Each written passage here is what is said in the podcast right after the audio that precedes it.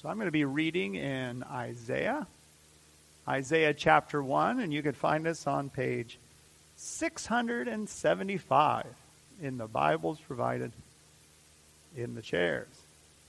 This morning we are focusing in on verses 18 through 20, but I'm going to be taking us back taking us back to verse 15. Verse 15 the section of verses 15 through 17 tie directly into our passage. So we'll be looking at verses 15 through 20. Isaiah chapter 1, starting at verse 15.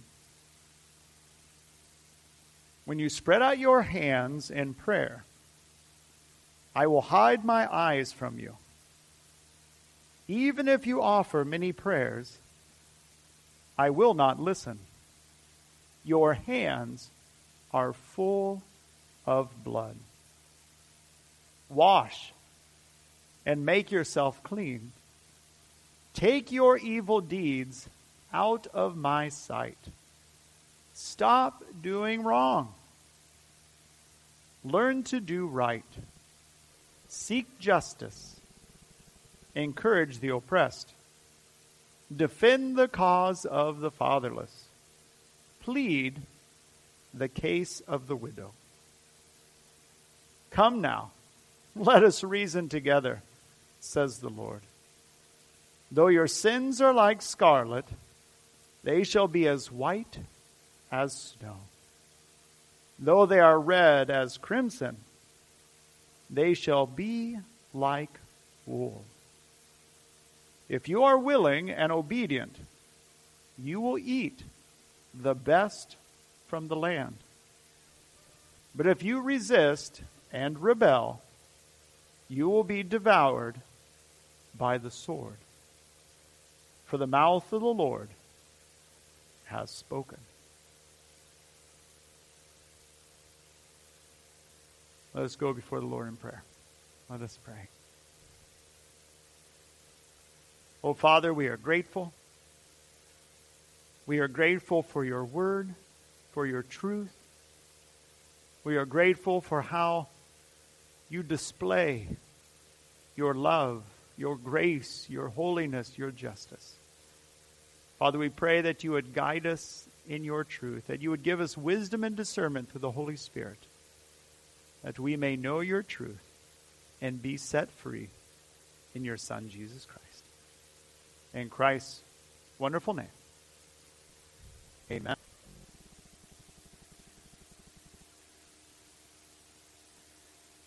Amen. In verse 18 of our passage, God makes a very clear statement. He says, Let us reason together. Let us be reasonable with one another. Let us, God is here saying, let me tell you the truth of who you are and the only way you're going to find life, the only way you're going to find peace, the only way you're going to find forgiveness, the only way you're going to find my love. Now, this is a gracious thing in and of itself. When God speaks his truth, he is shining his light into the darkness. What a tremendous act of grace that is. There is nothing that beholdens God to us or requires that God has to come in and redirect us when we are in open rebellion to Him. God is not required to do that. God does that because he is love and because he has made a covenant with his people. And even though his people have continued to rebel and disobey and break that covenant, God is always faithful. And God always goes above and beyond what we could ever hope or imagine. This is a very gracious thing. These warnings are grace. These warnings of judgment are grace. These are all ways that God is displaying that there is a way of life and there is a way of death. Go the way of life. That's what Isaiah is displaying. Go the way of life. Choose the way of life. Live the way of life. And as we've been going through Isaiah 1, the only way of life is the way of obedience, the way of love, the way of devotion, and the way of worship of the one God, the one true God, the Lord of hosts, the creator of the heaven and earth, the faithful covenant God of the people of Israel. That's the way of life. Any other route one would try to take or seek out outside of the will and ways of the one true God is death. It's going to lead to destruction. No matter how good it may look, no matter how good it may feel, no matter how pleasurable it may seem, it's deadly. It's deadly. Just a few days ago on my way home, Cam and I both got to see it. As she was walking and I was riding my bike, and on the sidewalk, in the middle of the sidewalk, was a rat that had gotten into some poison somewhere. And it was literally in the middle of the sidewalk in the throes of death. And let me tell you, when that rat came across that poison, it didn't say, Oh, this is bad stuff. This is going to kill me. This is no good. I shouldn't eat this. But I'm going to eat it anyway. That, that isn't what goes on. The rat smells and it sees and it, oh, this is pleasurable. This is good. And it eats and eats to its own death. As we've been looking at here in the beginning of Isaiah, we've seen the poisonous traps of idolatry the poisonous traps of corruption, the poisonous traps of seeking your own gain, your own pleasure, your own power at the expense of obedience to God. And no matter how good these things looked and seemed, God is making very clear here that it's poison. It will kill you. It will kill you. so it's always striking when God lays out these warnings and he describes the people that they have been eating this poison, they've been ingesting this poison, and then God comes and says, But I've got an antidote. There is a way that the poison will not kill you. And that's when you stop and say, But how? God, you've just made it clear. We've ingested all this poison. But there's a way. There is a way. So in verse 18, God says, Let us reason together. God is going to shine his light and make clear that there is a way of life, even in the midst of the rebellion and death of the people of God. There is a way of life. There is a way to go from death to life. Let us reason together, says the Lord.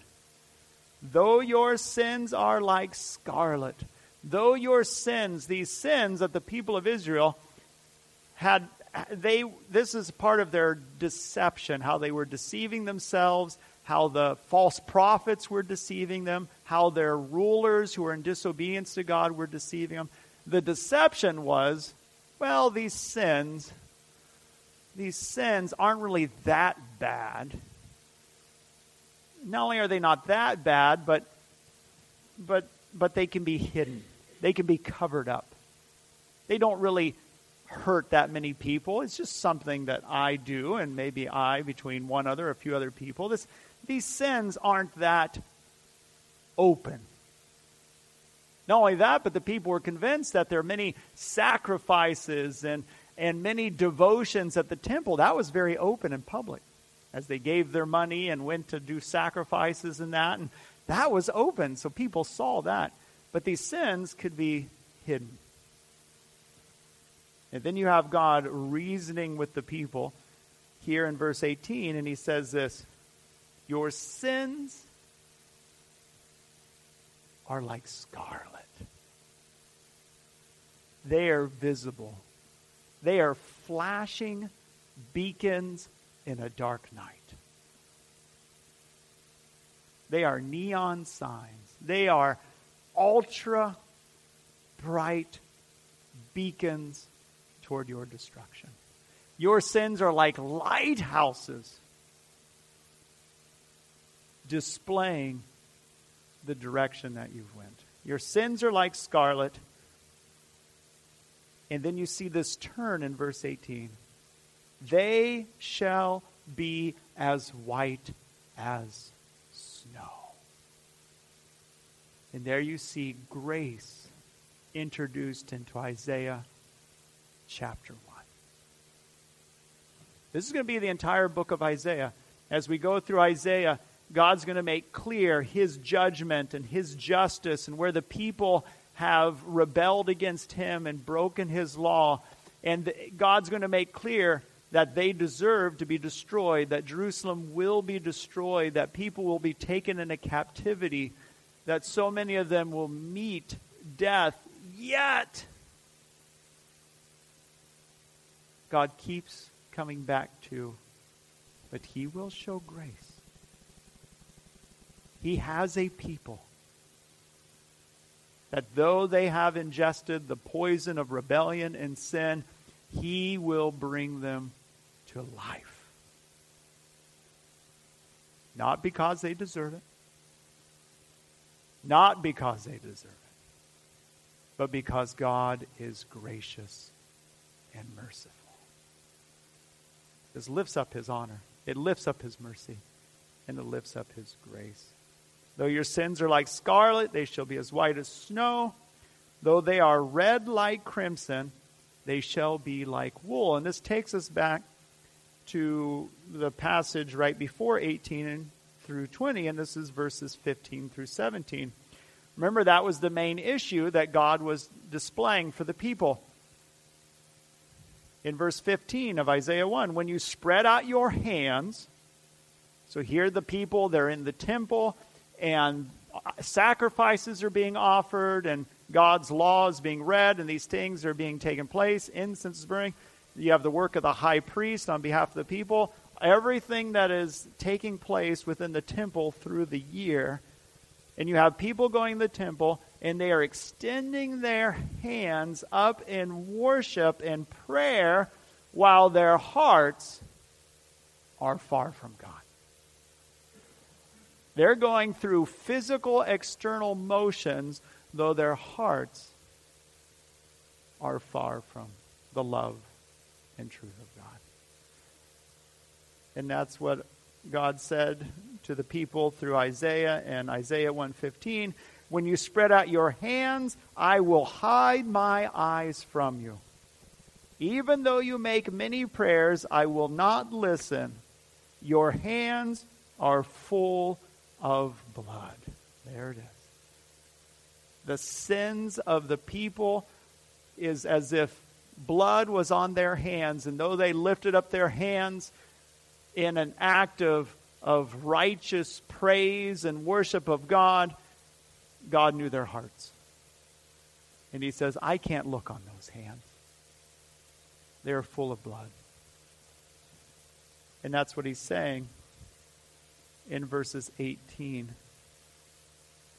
and 19. He's saying, Though your hands are like blood, there is a way that they can be cleansed. There is a way that you can be cleansed. And it's not through you obeying God's law perfectly. Isaiah is going to be, make that very clear that we cannot. That we are conceived in sin, that we are born into sin, and we are sinners through and through unless God makes us alive and cleanses us in the righteousness of his Son, Jesus Christ. Again, when Isaiah speaks about your sins, though they are like scarlet, they shall be as white as snow. We see where Isaiah is taking us to Psalm 51. He's taking us to King David. He's taking us to a heart of repentance and a heart of humility. Last week we looked where the text earlier in Isaiah where God made clear, I do not delight in sacrifices. Remember, in that section, we were taken to 1 Samuel chapter 15. And in 1 Samuel chapter 15, we saw where God told Saul, King Saul, to go and destroy the Amalekites. All of them. Everything living. All means all. You're good. You got it. That's exactly. All means all. But for Saul and the people that he feared, all meant all the bad ones, but not the good ones. So you see where Saul goes and he, he destroys them, but he keeps the king alive, and he keeps the good cattle and the good sheep, the best of the land. And Samuel says, You have disobeyed the Lord. And three times Saul comes back and says, No, I haven't. I've obeyed the command of the Lord. And Samuel says, No, you haven't. But yes, I have. No, you haven't. And finally, you have Saul say, Okay, I've, I've sinned. I've, I've done this against the Lord. But please and you see where Saul, his confession is not a repentance of a humble and contrite heart. What he asks of Samuel to do is to still walk with him and go through the ceremonies in a way that the people will still look at him as the king and that he still has power and position among the people.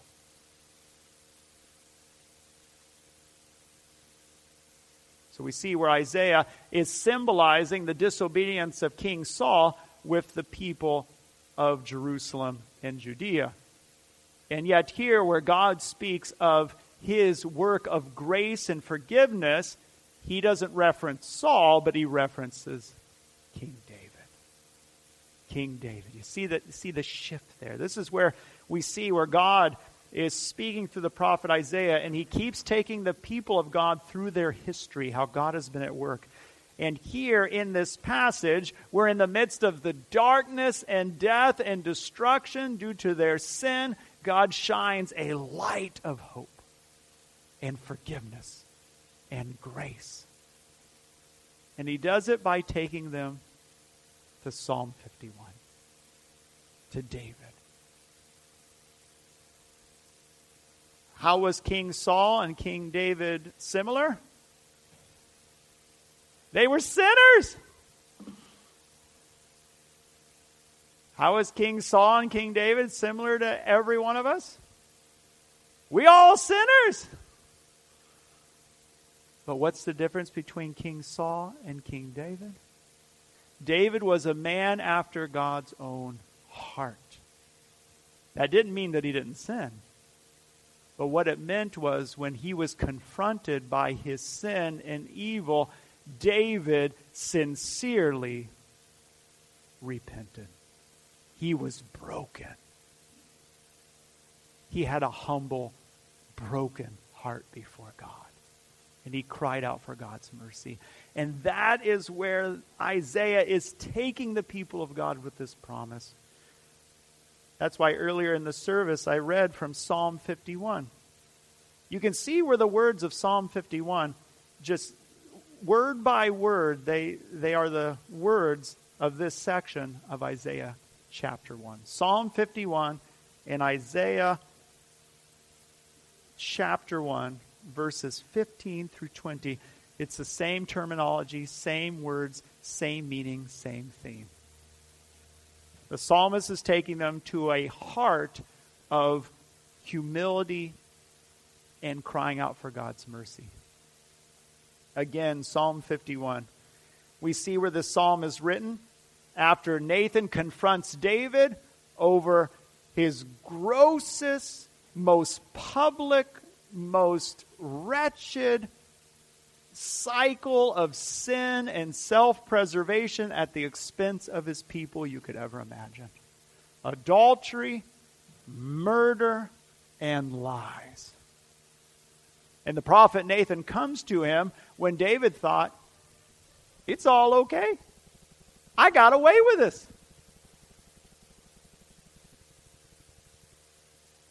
David thought he could go to the temple and lift up holy hands. And what does Nathan say in so many words? Your hands got blood on them. Your hands have the blood of Uriah, whom you killed. Your hands have the blood of this adultery and this shameful relationship. Your hands, your hands have the blood of taking advantage of Bathsheba, one of your citizens. Blood, blood, blood. Eventually, where David cries out, This man who stole this sheep deserves death. And Nathan says, You're the man. You could see where David, for the first time, realizes I'm destroyed. I'm destroyed. So you get Psalm 51. And you see the themes of Psalm 51 of verse 1. Have mercy on me, O God, according to your steadfast love. You see the key there? Don't have mercy on me for my steadfast love. Remember, mercy is when you cry out that God will not give you what you deserve. If I said, God, have mercy on me as much as I have loved other people and loved you, you're not asking for mercy with that. You're asking for judgment and justice. Have mercy, David says. Have mercy on me, O God, according to your steadfast love. According to your abundant mercy, blot out my transgressions. Verse 2 Wash me. There it was, Isaiah chapter Isaiah chapter 1.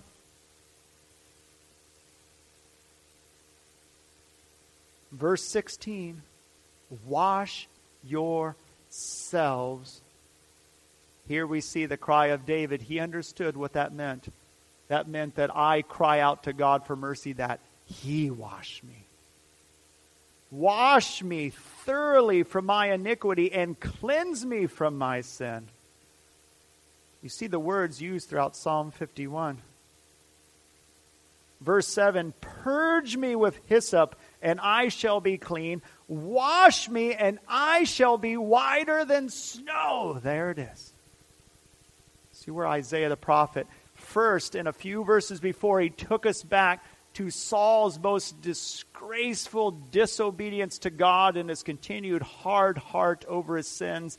And now, a few verses later, he takes us to David lying prostrate, crying out to God for forgiveness knowing that he is destroyed unless God shows his mercy to him.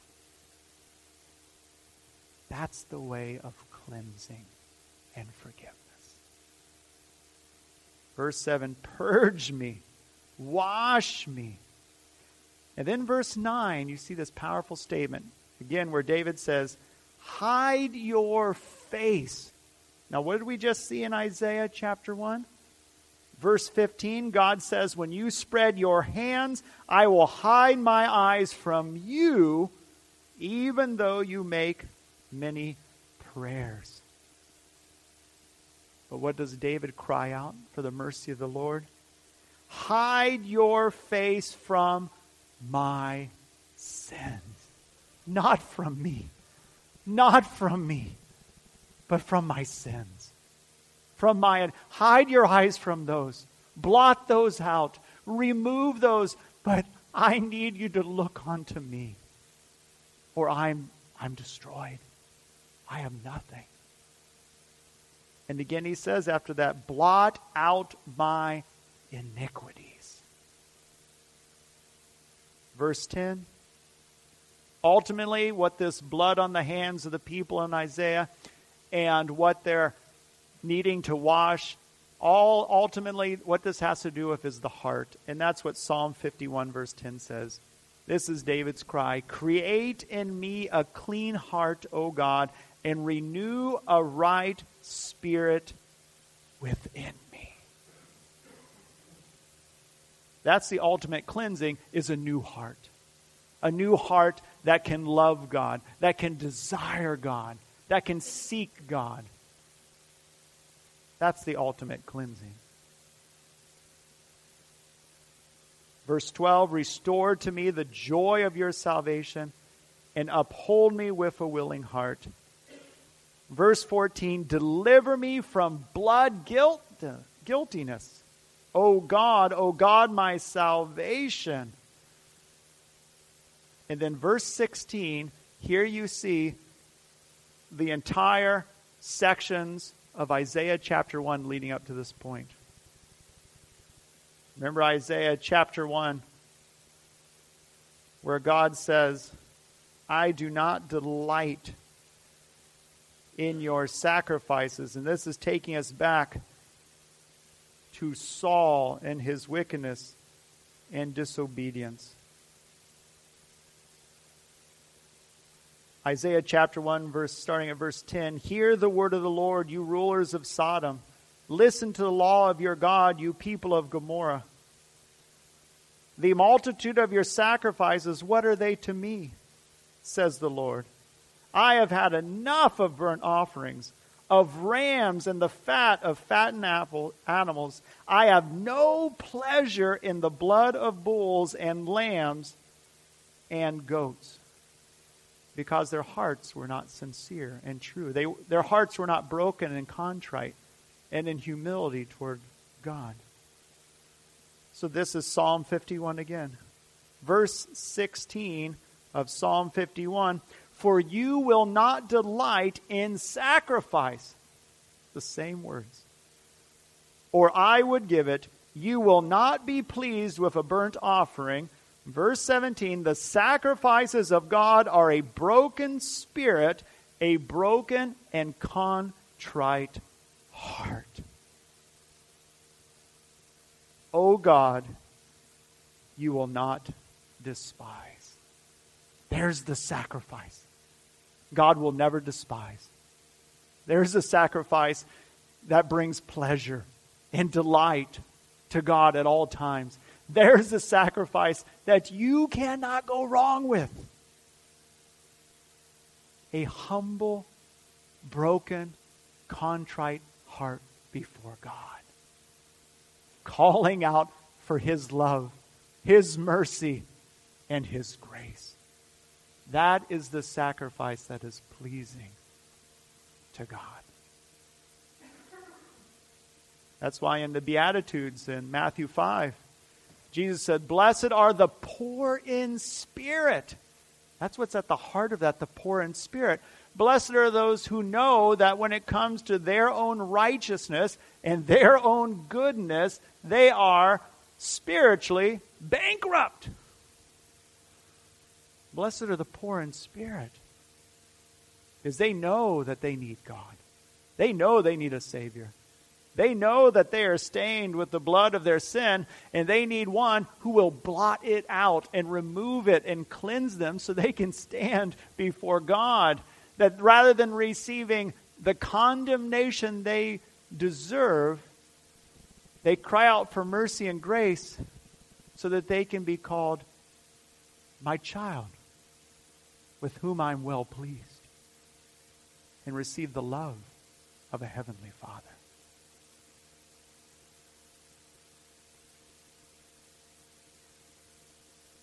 It's a powerful thing if you go through Matthew and you see these two scenes, and I think they display well what takes place here.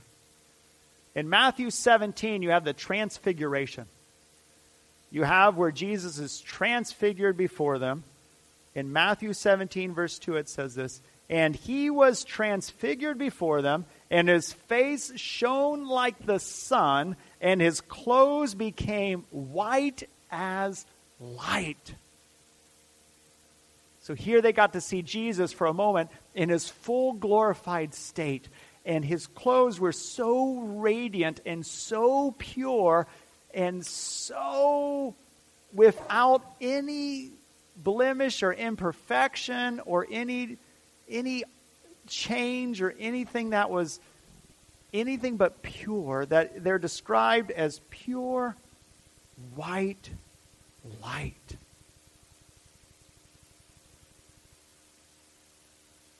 His clothes became white as light. Yet we understand that there was that glimpse of transfiguration but the road to Jesus being so glorified first went the way of the cross. First went the way of the cross. So you think of Jesus, who he truly is. He is the Son of God. He is God. He is perfect and holy and just. He is radiant. Yet in Matthew 27, you see a little scene here and in this scene, you get a picture of how Jesus is ultimately the fulfillment of Isaiah chapter 1 in the passages we're looking at today, 15 through 20. If you look at Matthew 27, starting at verse 27, it says this Then the soldiers of the governor took Jesus into the governor's headquarters. This is on his way to the cross.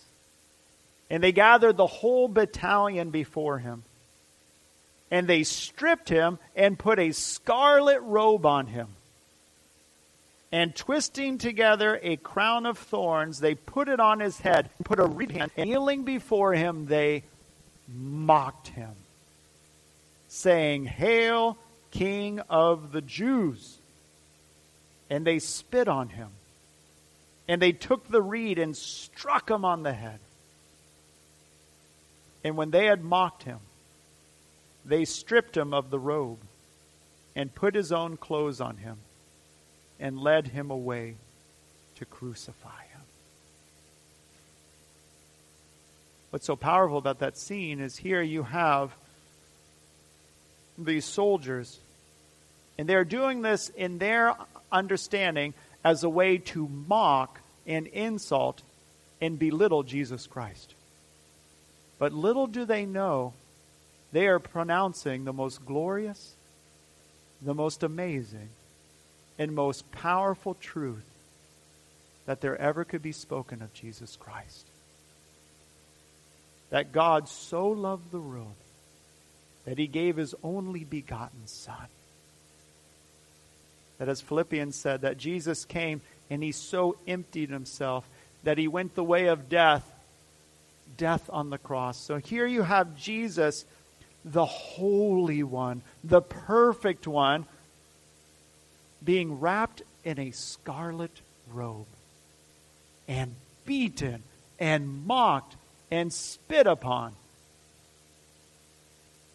though he was radiant and perfect. Jesus takes the punishment that we deserve.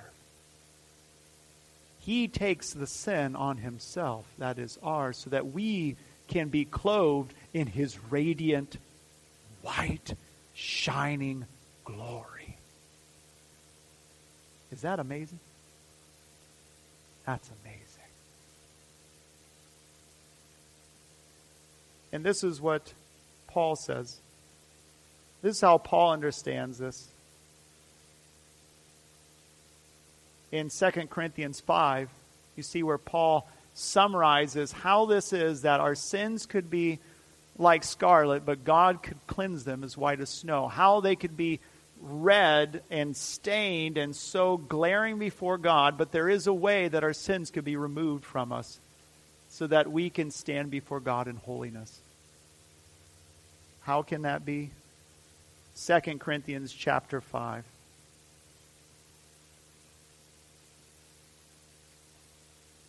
Verse 19. This is in Christ, God was reconciling. Reconciling. We earlier had these different prayer requests. We have these different about reconciliation amongst family. We pray for reconciliation within our nation. We pray for reconciliation in the world. Ultimately, we see the ultimate reconciliation that takes place in Jesus Christ. It says this. Verse 19 This is in Christ, God was reconciling the world to himself, not counting their trespasses against them blotting them out, washing them, removing them, purging them, and entrusting to us the message of reconciliation. Therefore, we are ambassadors for Christ, God making his appeal through us.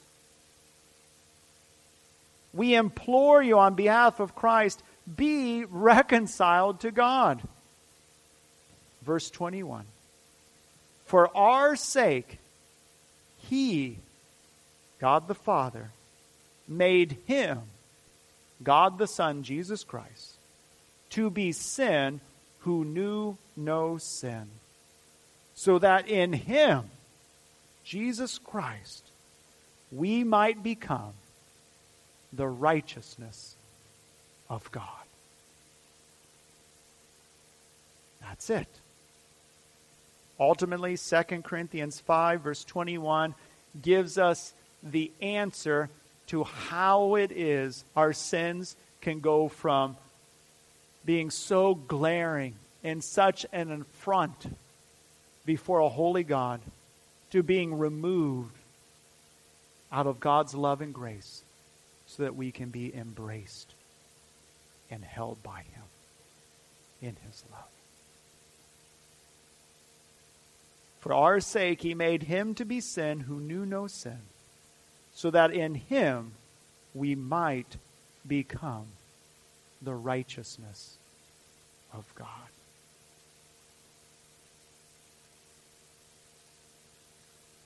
That's why Isaiah 1, verses 19 through 20, extend this offer and extend this warning. Verse 19 of Isaiah 1.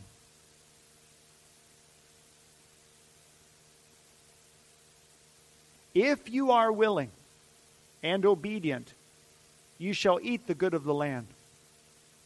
But if you refuse and rebel, you shall be eaten by the sword. For the mouth of the Lord has spoken. And just as Isaiah gives out that warning and that promise of God's grace and God's judgment, we see ultimately where we, as 2 Corinthians 5, we are sent out as God's people to proclaim the message of reconciliation. God has made a way for your sins to be forgiven. God has made a way for you to go from death to life. The way is His Son, Jesus Christ. Believe in Him, trust in Him, and you have life. But if you continue to refuse to believe and trust in Him, your sins remain and you will be destroyed. Choose life. Choose peace. Choose Jesus Christ. God is good all the time.